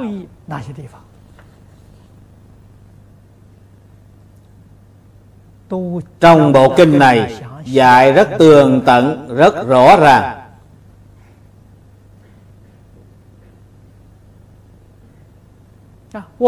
Chúng ta không có học qua Thì không biết cung kính tam bảo Phụng thờ sư trưởng.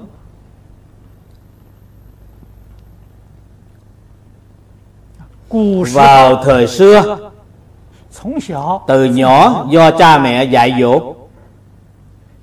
Còn xã hội ngày nay Khác với thời xưa hai vợ chồng đều phải đi làm đều phải làm việc. Đối với dạy dỗ con cái đã lơ là. Việc dạy dỗ con cái, giáo dục con cái, giao cho ai dạy dỗ? Giao cho những những người làm trong nhà dạy dỗ. Tự mình có thành tựu, nhưng đời sau đã hư hỏng. Lại suy nghĩ kỹ, được cũng như mất. Đến sau này, Quý vị có hối hận cũng không kịp. Nếu quý vị muốn con cái đời sau Tốt hơn đời này chúng ta Thì quý vị phải hết lòng Gánh lấy trách nhiệm Dạy dỗ con cái của mình.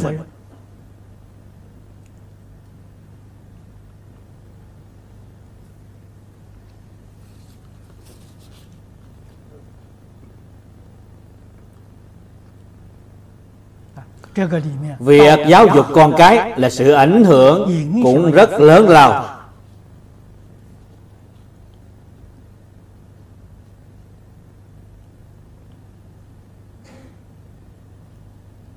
Cho nên lão cư sĩ Hoàng Niệm Tổ trích dẫn mấy câu trong bài văn khuyến phát bồ đề tâm của đại sư tỉnh am.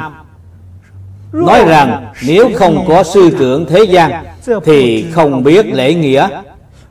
Nếu không có sư trưởng xuất thế gian thì không hiểu Phật Pháp. Không biết lễ nghĩa thì giống như lời khác Không hiểu Phật Pháp thì không khác gì người thế tục đây là nói tính chất quan trọng Vị thầy thế gian và xuất thế gian. Cha mẹ sanh chúng ta, thầy chỉ dạy chúng ta. Thế nhưng, học trò làm sao hiểu được tôn sư trọng đạo? Điều này nhất định phải do cha mẹ chỉ dạy.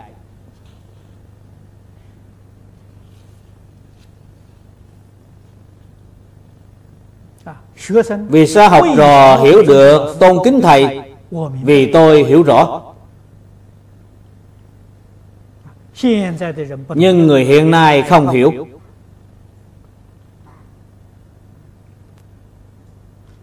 Tôi còn nhớ lúc tôi bảy tám tuổi lần đầu tiên đến trường tư thục học hành. Tôi ở trường tư thục học hết hai tháng mấy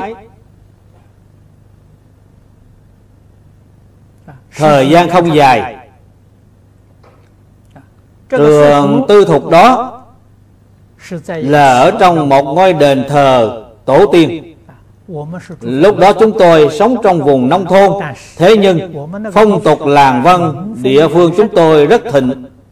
Quý vị đều biết vào thời xưa ở trung quốc có một học phái gọi là phái đồng thành. Chúng tôi là thuộc về phái đồng thành cho nên ở mấy địa phương đó có khoảng ba bốn huyện đều thuộc phái Đồng Thành và phái Thư Thành. Chúng tôi là ở huyện Lư Giang, Sào Hồ. Những người ở trong vùng nông thôn thuộc những thành thị đó đều đi học, không có ai mà không đi học. Phong tục làng văn rất thịnh. Thầy giáo dạy trường tư thục có lẽ cũng là vị tú tài trong đời tiền thanh Họ mượn ngôi đền thờ đó để thu nhận vài em học trò, nhưng số học trò không nhiều, chỉ có mười mấy em.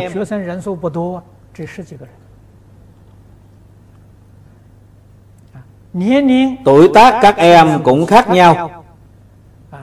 Tuổi tác nhỏ như chúng tôi, 6-7 tuổi, tuổi tác lớn hơn cũng có 15, 16 tuổi, đều cùng chung một lớp học mỗi một em tự học sách của mình.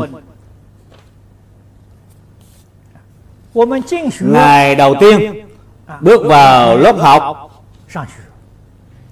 cha mẹ dẫn chúng tôi đến gặp thầy giáo.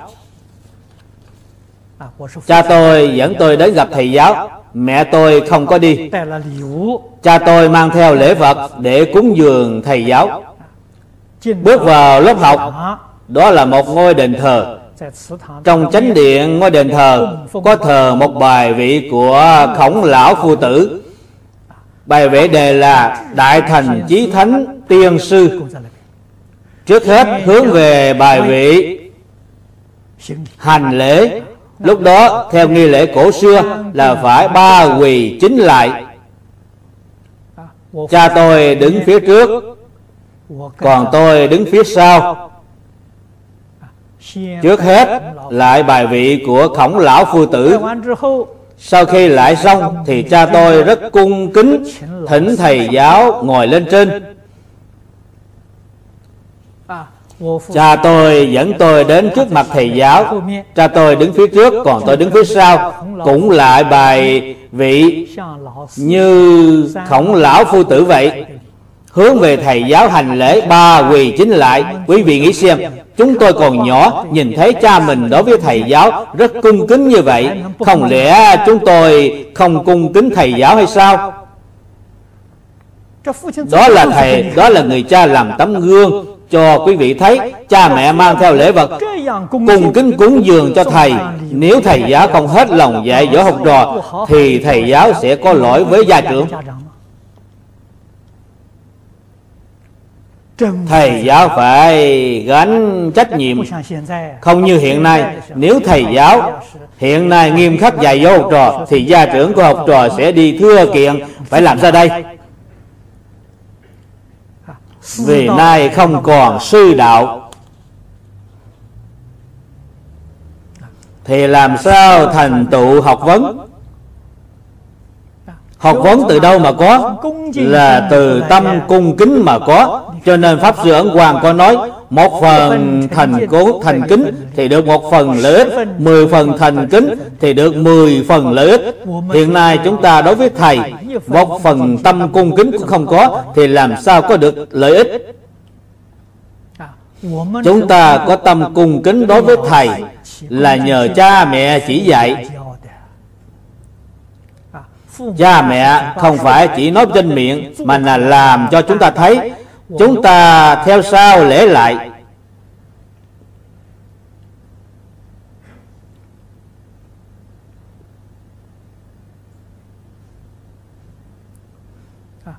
Cho nên lời của thầy dạy không thể không nghe.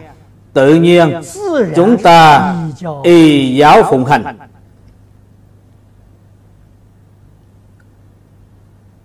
Người thời xưa hiểu được điều này. Người thời nay ít ai hiểu được hiện nay giáo dục rất khó khăn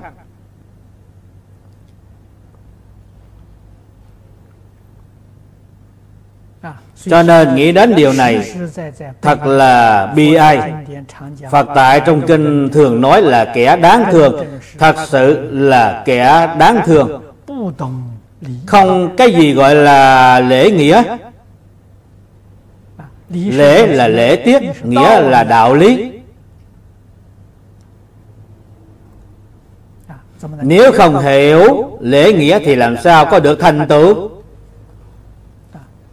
Xưa kia, lão cư sĩ lý binh nam ở đài trung cũng có khai giảng một lớp họ, một lớp phật học nghiên cứu, gọi là lớp nội điển nghiên cứu đã thu nhận 8 vị sinh viên. 8 vị sinh viên này đều là tốt nghiệp đại học.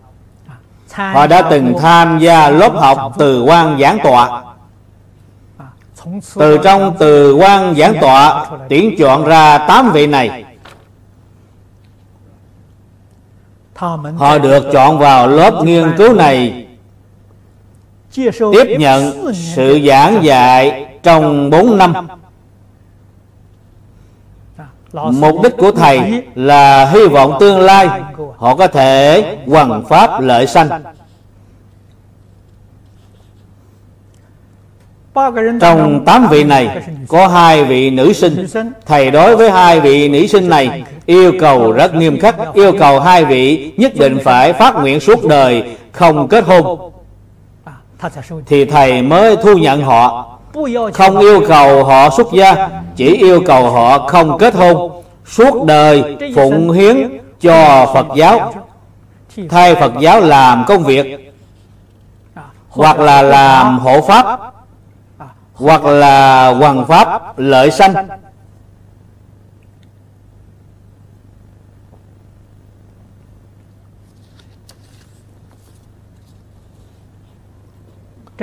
Lúc khai giảng lớp học nghiên cứu Đã thỉnh được 6 vị thầy Để giảng dạy cho 8 vị sinh viên này. Trong 6 vị thầy thì tự thầy Lý là một vị Còn 5 vị thầy khác đều là học trò của thầy Lý. Tôi cũng là một trong 5 vị đó.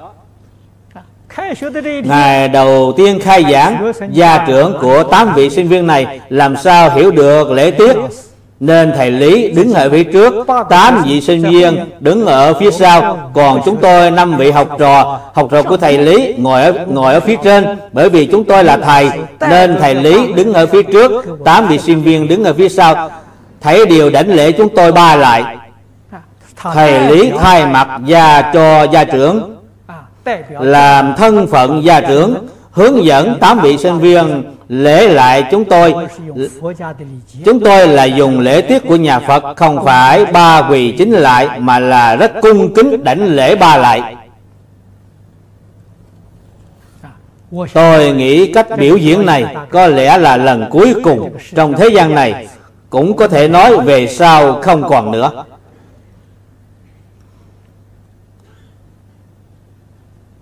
Đây là chuyện khó làm. Mà thầy lý đã làm được. À, các đồng học chúng ta nghĩ xem có cần biểu diễn cho mọi người thấy hay không? Khi khai giảng lớp đào tạo này quý vị mười quý vị mười vị đều là thầy.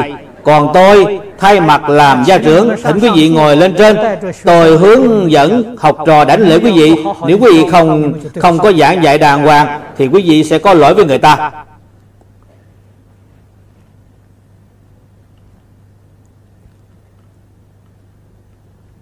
lễ tiết thông thường là phải làm như vậy.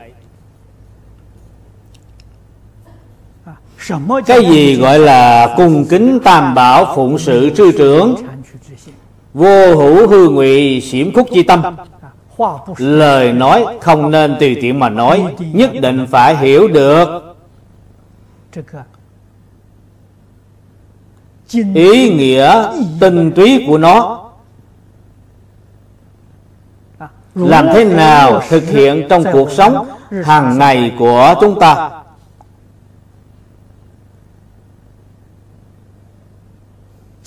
Chư tổ sư đại đức của tịnh Tông Thường nhắc nhở cho chúng ta Lão thật niệm Phật. Tâm không hư ngụy xiểm khúc Thì mới gọi là lão thật Hư ngụy là giả dối Là dối trá. Xiểm khúc Chúng ta thường gọi là nịnh hót.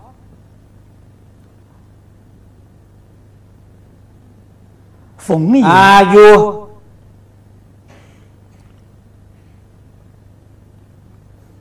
Dụng tâm không đúng đắn. Thì họ làm sao có được thành tựu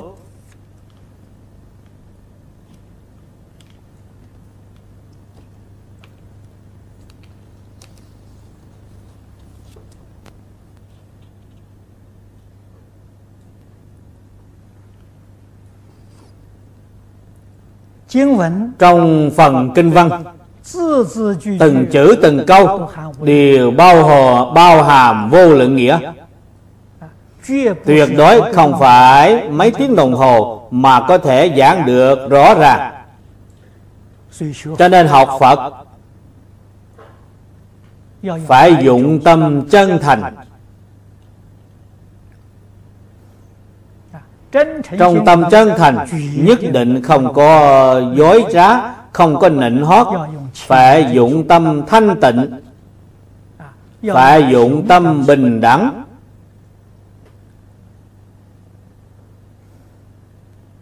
Phải dụng tâm chánh giác từ bi.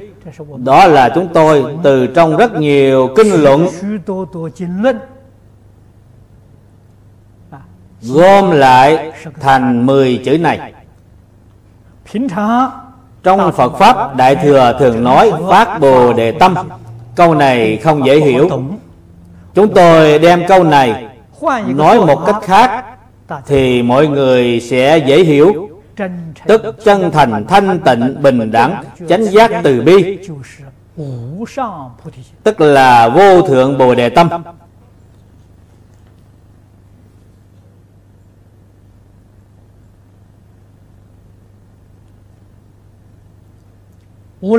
bất luận là đại thừa hay tiểu thừa tông môn hay giáo hạ đều là từ chỗ này bắt đầu tu học.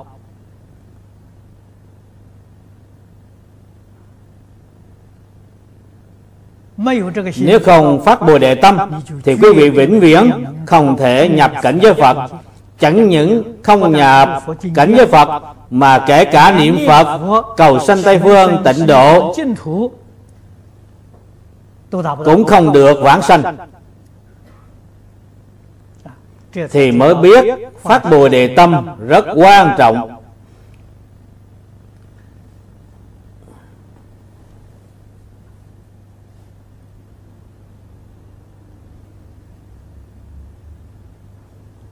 cùng, cùng kính tam bảo. Phụng thờ sư trưởng. phải dụng tâm chân thành tu đạo. đây là đại căn đại bổn tu hành của bồ tát.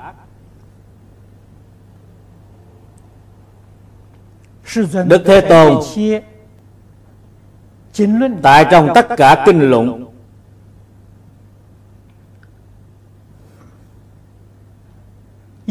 ngài dùng lời lẽ ngôn từ rất khẩn thiết để chỉ dạy cho chúng ta. chúng ta quyết định không thể lơ là. biết được trong đời này tu học then chốt thành công hay thất bại thì ở tại chỗ này. Hôm nay thời gian đã đến. Chúng tôi xin giảng đến đây. A ni tho pho. A ni tho pho. a ni tho pho